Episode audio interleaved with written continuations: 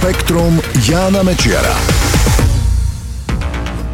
Ahoj, pár hodín pred koncom roka 2019 sa v Spektre pozrieme na zo pár zaujímavých vedeckých objavov, ktoré za uplynulých 12 mesiacov priniesol.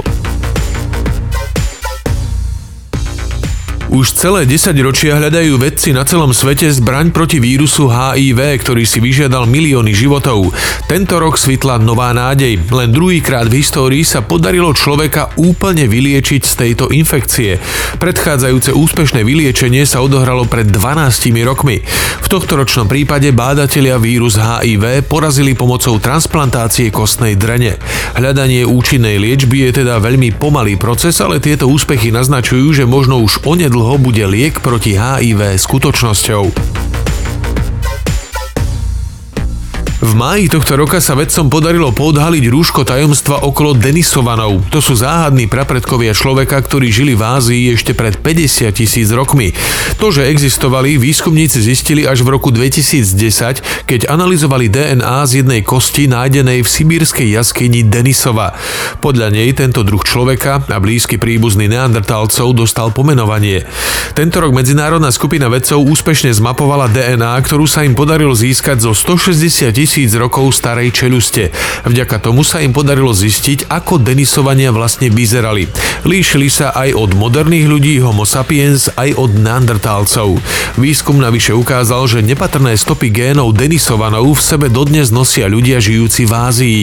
To naznačuje, že Denisovania sa krížili s modernými ľuďmi i neandertálcami. So zaujímavou štúdiou prišli tento rok vedci z univerzity v Lyone. Rozhodli sa zmerať rýchlosť prenosu informácií ľudskou rečou v rôznych jazykoch. Najprv analyzovali viacero svetových jazykov a určovali ich informačnú hustotu, koľko informácií sa môže nachádzať v jednej slabike. Zistili napríklad, že Japončina má len 643 slabík s priemernou informačnou hustotou 5 bitov na slabiku.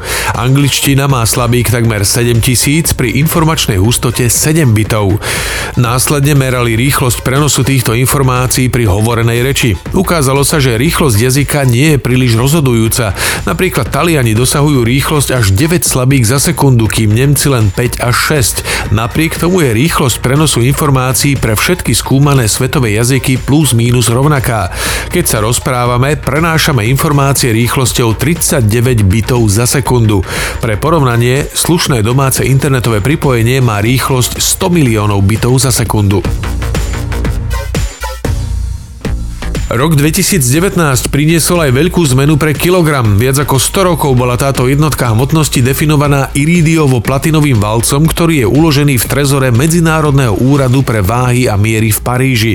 Od neho boli odvodené kópie, ktoré slúžili ako národné štandardy pre kilogram v jednotlivých krajinách. V máji sa ale vedci dohodli, že je čas nájsť nový štandard. A tak od tohto roka kilogram vychádza zo známej hodnoty oscilácie atómu cézia. Táto frekvencia definuje sekundu. Spolu s rýchlosťou svetla zasa určuje dĺžku 1 meter a ak sa to dá dokopy s plankovou konštantou z kvantovej teórie, výsledkom je extrémne presný údaj o hmotnosti 1 kilogramu. Uplynulý rok sa samozrejme niesol aj v znamení klimatických zmien. Vedci získali množstvo dát, ktoré jasne ukazujú, že klimatické zmeny naberajú na sile a spôsobuje to predovšetkým ľudská činnosť. Aj keď mocní tohto sveta sa tvária, že všetko je v poriadku a tvrdia, že je za tým len nejaká ekologická lobby, svet sa rýchlo mení. Jedným z tohtoročných príkladov môže byť rekordné topenie ľadu v Grónsku. V júni britskí vedci zistili, že teploty tam vyskočili vysoko nad priemernú úroveň a minimálne na pol polovici rozlohy tamojšej ľadovej pokrývky zaznamenali výrazné roztápanie. Podľa ich odhadov roztopená voda z grónskych ľadovcov prispela tento rok k nárastu globálnej morskej hladiny o 1 mm. Spektrum Jána Mečiara.